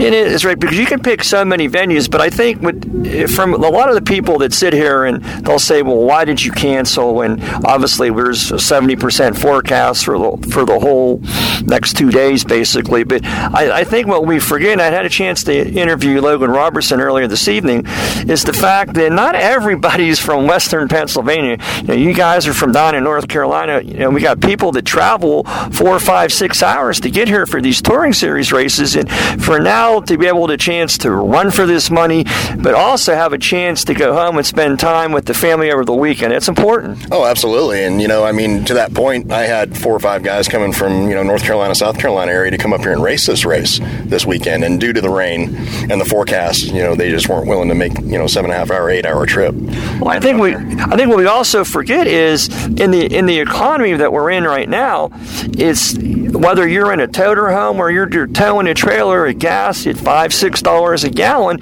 Uh, you look at a lot of the professionals, guys that are out there touring, they're picking and choosing their races now because of the fact that you've got to race smart. Yeah, you, you have to race logically, and you have to just plan ahead. And, and unfortunately, when rain's in the forecast like that, especially, I, I think I think five or six years ago, nobody would have cared. They just would have come up here, and if it rained, it rained. They'd turn around and drive home. But now it's more of a, like you said, you got to race smart. You got to think ahead and and look at those forecasts. Unfortunately. Yeah, I think the other thing that we talked about is you know the sponsors that you've gathered, and you've worked hard for this. And again, this is something that's the tracks for. I think I think the total I forget what the number was, and correct me if I'm wrong, was like twenty two thousand dollars in sponsorship money, and for a local racer to, to run for four thousand, which would have been tonight, yeah. and for ten thousand tomorrow night, and it's just ten thousand now. That's a tribute to you and all the people that you work with so hard during the year. Yeah, for sure. And you know, I mean, if it wasn't for people like, uh, if you don't mind, I'd like to mention my sponsors sure, for this right race. Ahead. You know, I've got FK Rod Ends, I've got uh, City Chevrolet, I've got Profab uh, headers, I've got um, Daytona One uh, Performance Lubricants, um, Stan's Transmission, which is a local place here. My friend Scott Gunn, local uh, business owner here, and then uh, I've got 955 Automotive, and of course Crate Insider, and then of course you know my family threw in some some money as well. And the best part of that is, like I said, you it's racers helping racers, and, and, and unless you're into this this sport, which sometimes it, it, we have trials and tribulations, but I've never seen such a group of people, and you've been involved with this many many years as well. That are so willing to help, whether if it's if it's an injury to somebody to help financially, but to make racing better. And for these Rush Series drivers, it's a, a great opportunity to run here at Pennsylvania Motor Speedway now for 50 laps for $10,000, but to run the series that Vicky and Mike put on. Yeah, their their series is awesome. I mean, she does so much for the racers. It's it's, it's insane. Uh, I mean, if you look at what she does, she does. She's got her uh, what is it? Her uh, nights where she gives gives away a ton of stuff, uh, product. So pro- product night, giveaway night. She does all sorts of stuff for the racers, and I think that's why she's so, so successful with this uh, with this series and everything that she gets involved in. Honestly, I think she's a brilliant promoter. It is, and she's looking out for again with the cost of everything. You know, we talk about late model racing, and everybody says, "Well, why is it dying?" Unless you're on a national series to compete locally, you know, you're looking at twenty five, thirty thousand dollars minimal for a motor, and they're probably more. I'm not an engine builder. They're about fifty now. yeah, fifty to sixty now. So it's gone up, and to win a purse for you know twelve hundred dollars, fifteen hundred a weekly night. That's why you see these guys going out. Well, Steve, uh, myself and Don back in North Carolina, we want to thank you for what you're doing for racing here in Western Pennsylvania and, and across the board. And it's we're, we're, hoping for a great show tonight. It's going to be an exciting 50 laps. The, the Dirt's Monster half mile is locked down. It's going to be fast. I know you're going to like that. And uh, if all goes well, maybe we'll see you down in Charlotte. Oh, absolutely. Um, look forward to seeing you again. This portion of tonight's program was brought to you by Zarin Truck and Automotive. The success of Jennerstown Speedway is no secret. The hard work, dedication, and commitment of the track owners, Larry Heminger, John Morocco, and Richard Palagrudo, is the reason. I thank these gentlemen for their marketing partnership with Rappin' on Racing. Through their support, our show was able to bring all of the motorsports news to our many listeners.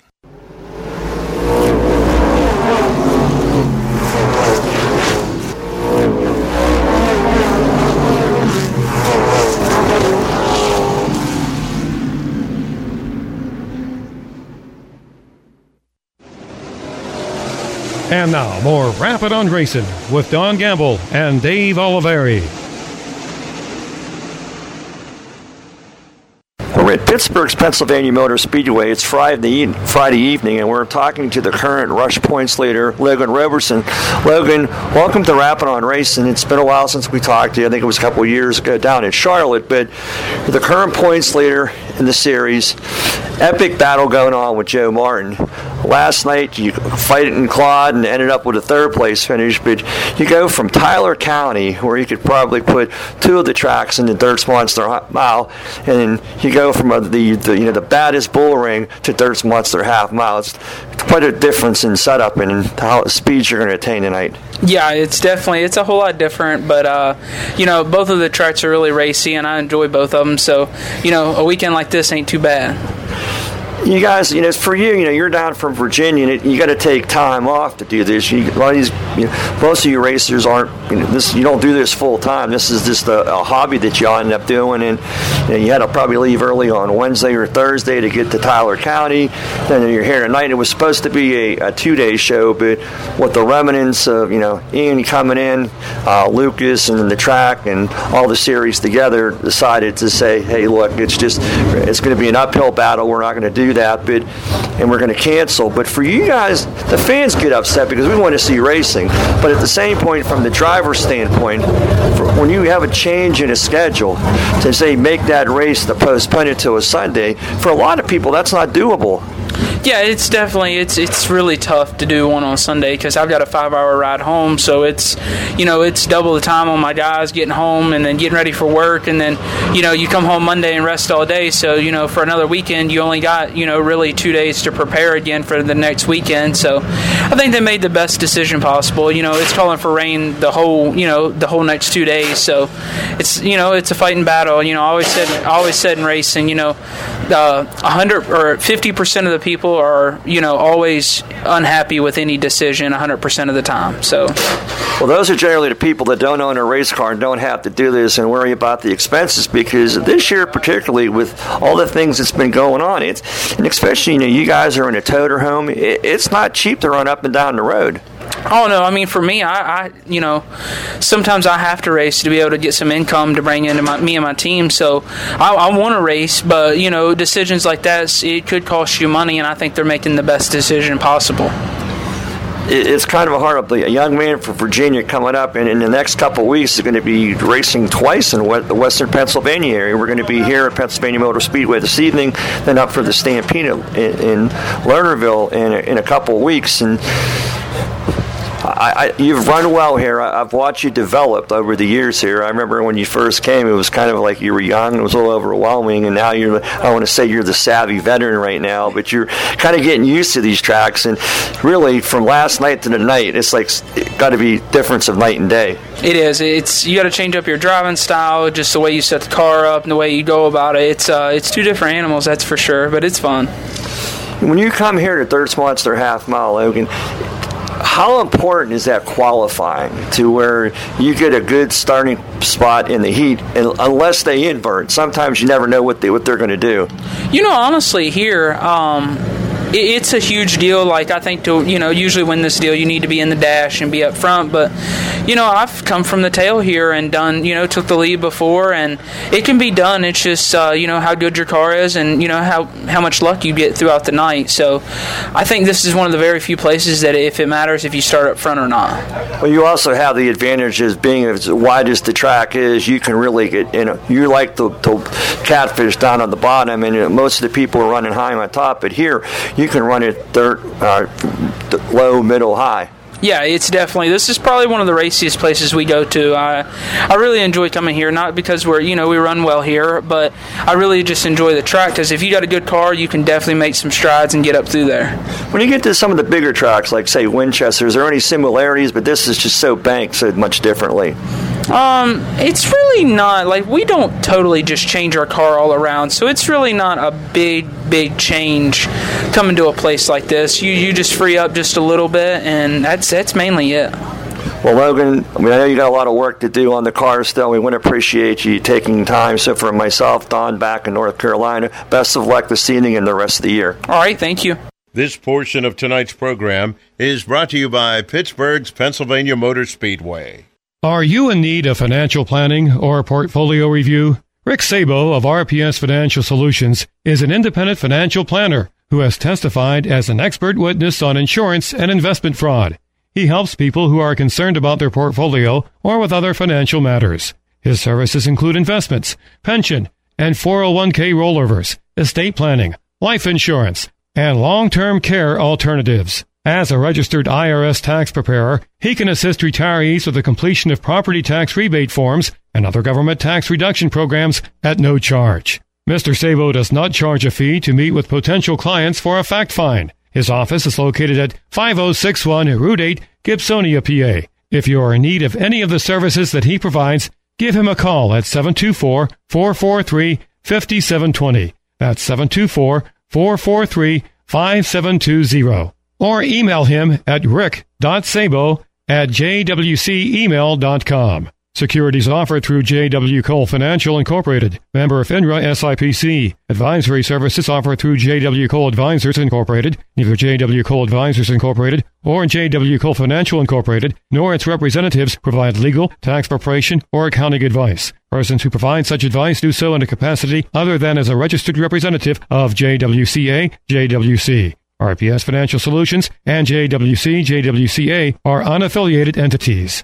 Pennsylvania Motor Speedway has been a part of Rappin' on Racing for over 40 years. The marketing partnership started with the Guerin family and continued when Miley Motorsports took over the management of the track. The track was originally for late model semi-lates and street stocks and grew to become a facility covering sprints, modifieds, pro stocks, hobby stocks, and four cylinders. We look forward to continuing our relationship with Pittsburgh's Pennsylvania Motor Speedway well into the next decade.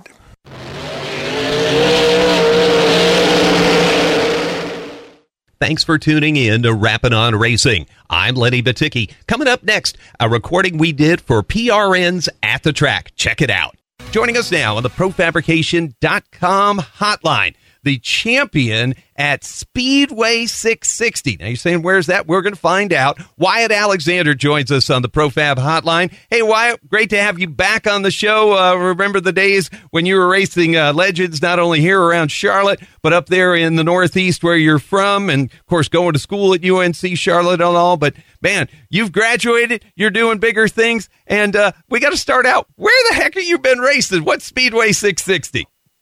Yeah, thanks, Lenny. Uh, I appreciate it. We've we've had quite the interesting 2022 for us. Uh, only raced inside the United States twice this year, which is certainly unique for most uh, Americans or even Mainers, uh, especially racing late models. But where I'm located geographically in the state of Maine, we're not all that far from the Canadian border. So I've raced the majority of my season across the border, mostly at Speedway 660 in Fredericton, New Brunswick, uh, once in Nova Scotia at Riverside Speedway. Um, we kicked off the year at Hickory, and of course down by you guys in North Carolina. Ran one pass race up here in Maine, but um, yeah, spent the majority of our year across the border. Wow. Wyatt Alexander on the profabrication.com hotline chatting with us about being an international racer and now a champion at New Brunswick, Canada's Speedway 660. Uh, what can you tell us about the track? Let's start there. Uh, what's what's the joint like? Speedway 660, uh, it's a great facility. The family's been, uh, the family that owns it's put a lot of effort into it, especially recently. Um, it's uh, it's a pretty unique racetrack. It kind of combines, uh, you know, in my mind, a, a, handful of tracks. Of course, most racers tend to do that. See what you can relate it to, but it's certainly uh, uh, got its quirky characteristics. It's a lot of fun. Puts on a, a lot of great racing, and um, you know, like I said, just just excited to see all the effort that's been put in behind the place. And how, how about the pavement itself? Uh, is is the pavement in Canada different for the tire degradation than it is here? You know, is it new? Is it old? Does it grind them up? What what's that like? Not necessarily different than what we're used to here, but it definitely, um, like I said, has its own characteristics. It's older pavement at this point, so that's part of what puts on such good racing. The the rough parts of the racetrack are about right where you want to be. So you know when you're running the bottom, you can't really get out of the bump. So some guys will run the top, and um, in my mind, it's actually kind of funny. It races, you know, puts on racing similar you'd see in a in a uh, on a dirt track. Um, you know, some guys mm-hmm. choose the top in one and two, some guys choose the bottom. So um, you don't see that in asphalt racing very often. Different people running different lines at the same time in the race. Um, so that's pretty unique and uh, it, it, like I said, just puts on a great show. From uh, Hickory Motor Speedway to New Brunswick, Canada, and getting a championship in 2022 on the ProFabrication.com hotline. Speedway 660 champion uh, Wyatt Alexander chatting with us about racing across the border as uh, his 2022 season did. But speaking of pro fabrication, pro fabrication headers, exhaust, all the parts and pieces that go with it, just a click of a mouse away at profabrication.com. And Wyatt, I understand you had five really you know, interesting sponsors that helped you do this each and every week. And short track sponsors have have sponsors, but to convince U.S. sponsors to go with you across the border, those those five had to be really special. Harry's Motorsports in Presque Isle, uh, my uncle Johnny, um, Adams Landscaping, Clattenburg Racing Fabrication. Of course, having a really good relationship with Dean when I when I worked in North Carolina. Uh, lived in North Carolina and worked for him, and he has ties to Canada, so that makes it special. And AR Bodies, One Step Home Care, definitely a lot of people that uh, supported us this year, and um, that makes it all the more special when you can bring friends and family uh, through with you like that, and the relationships that come with it, and to celebrate a championship with them is uh, all the better. Wyatt Alexander on the profabrication.com hotline. Speedway 660, New Brunswick, Canada. Track champion on the paved oval up there. I understand that, uh, you know, on that exact spot, uh, you also met a, a new part of your uh, your day to day life, a, uh, a lovely young lady. What can you tell us about that encounter from three years back to today? This summer's brought me a pretty special relationship in, in Madison, and uh, Speedway 660 uh, is actually where we met. So it's it's pretty cool to celebrate a championship that way. And her dad, uh, Gerald and Drew, are, or, her dad Gerald and her brother Drew, I've been friends with for quite a while, and actually got to drive her brother Drew's sportsman car earlier in the year when when he was sick. So it's been uh, it's been quite the summer. Maddie and I have uh, traveled all over to to try and make this season happen. Uh, we actually started off the year uh, before the second race at 660. Between the first and second races at 660, we spent a week in North Carolina, And uh, on uh, the end of the week, we left Millbridge Speedway after watching some micro sprint racing, got in the dually, and pretty much didn't stop driving until we got to New Brunswick, Canada. And that was like our second race of the year. So she's definitely been along for the ride and endured a lot this year, uh, chasing this championship and all of well, basically my crazy ideas. But well, Wyatt Alexander, he's got the uh, the ideas down to a championship now, as he has won the Speedway 660 Championship at Canada's New Brunswick Speedway. Wyatt living in the uh, state of Maine and jumping across the border. How tough is it to get across the border? Uh, you know, from from A to B each week. That's got to be a deficit before you even get to the track. Yeah, it's definitely a factor for us. Um, you know, the more and more we cross, kind of it seems like the easier it gets. But uh, everybody on both sides of the border treated us exceptionally all year, and that certainly makes a big difference. Um, we were we were never discouraged from doing so. So um, but you know, certainly at times, uh, you know, again, a couple times I can think of just Maddie and I in the dually crossing the border, and at midnight, you know, you kind of wonder at times what the heck are we doing. But uh, just had a lot of fun, and I enjoy the travel part of it as much as anything. Kind of brings more to stories. Um, I think after that second or third race, uh, we were coming home. We almost hit a moose in the middle of the night somewhere. So you know, it's just uh, everything that kind of comes with that and uh, you know it's uh, how often do you almost hit a moose leaving the racetrack so oh, that um, definitely definitely a lot of stories that come with it but yeah i mean crossing the international border race uh, you know every week is is definitely a variable that most don't have to deal with and uh, you know, chasing an accomplishment like this just makes it more special. Wyatt Alexander avoiding hitting mooses and crossing the border to race all throughout the 2022 season and bringing back home to the States the Speedway 660 track championship on that paved oval up there in New Brunswick. Man, congratulations to you. Where can folks find out more about your story? Where are you at on social media? Uh, yeah, on Facebook, Wyatt Alexander Racing, and then on everything else, social media, Twitter, Instagram, etc. Just at W Alexander underscore 96. Well, uh, a guy that can avoid hitting mooses, end up with a lovely young lady as his companion, and now a track championship at New Brunswick, Canada 660 Speedway. Wyatt Alexander, our guest on the ProFabrication.com hotline. He's got a big thumbs up from all of us. Thanks for joining us. Fans, stay with us. We'll be right back with more of PRN's At the Track. This portion of tonight's program was brought to you by Pittsburgh's Pennsylvania Motor Speedway. At Alternative Power Sources, they have always understood that your generator needs are never one size fits all. They are still the local generator company you have come to know and trust but with expanded resources and expertise as a subsidiary of Curtis Power Solutions Company, part of the Indel Power Group. As a Curtis Power Solutions Company, they offer quality brands such as MTU, Kohler, Southeastern Power Products, and Yamaha generators. They bring more experience for working on complex projects such as engineering and design services for data centers and healthcare facilities. At the same time, they continue to service all brands of standby generators also, don't forget to ask about their rentals for your next event or power emergency. If you have a project, Alternative Power Sources has a solution.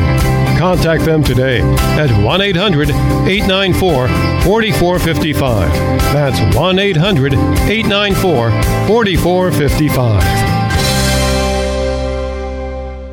Every day when they open the doors at Zarin Truck and Automotive in South Heights, Pennsylvania. Their goal is to provide great customer service by offering affordable automotive and truck repair service performed by highly trained technicians at the highest industry standard.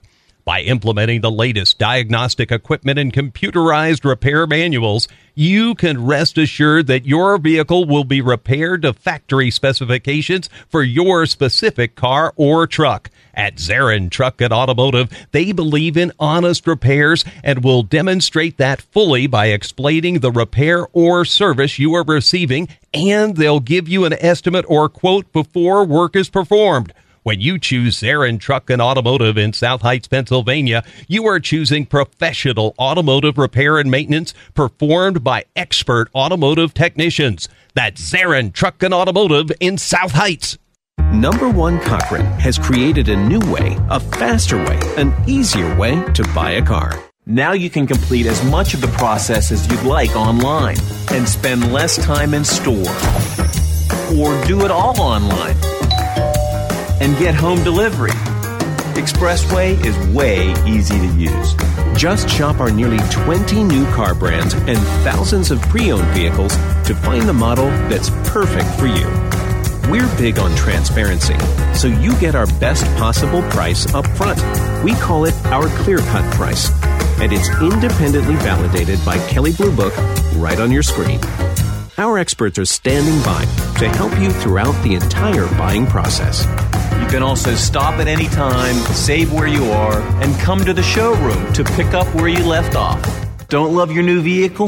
Don't worry, we'll take it back, no questions asked. Best of all, Expressway is open 24 7. That means you can buy your way with Expressway right away. Number one Cochran. See it all at Cochran.com. The success of Jennerstown Speedway is no secret. The hard work, dedication, and commitment of the track owners, Larry Heminger, John Morocco, and Richard Palagrudo, is the reason. I thank these gentlemen for their marketing partnership with Rappin' on Racing.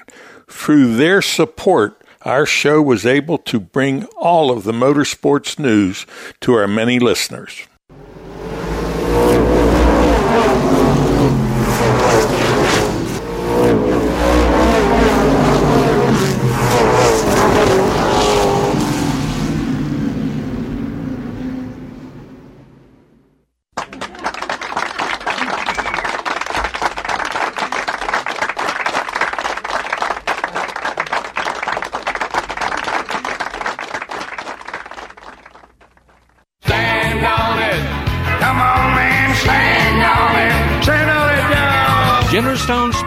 Proudly presented Rappin' on Racing, the Tri State's number one motorsports talk show.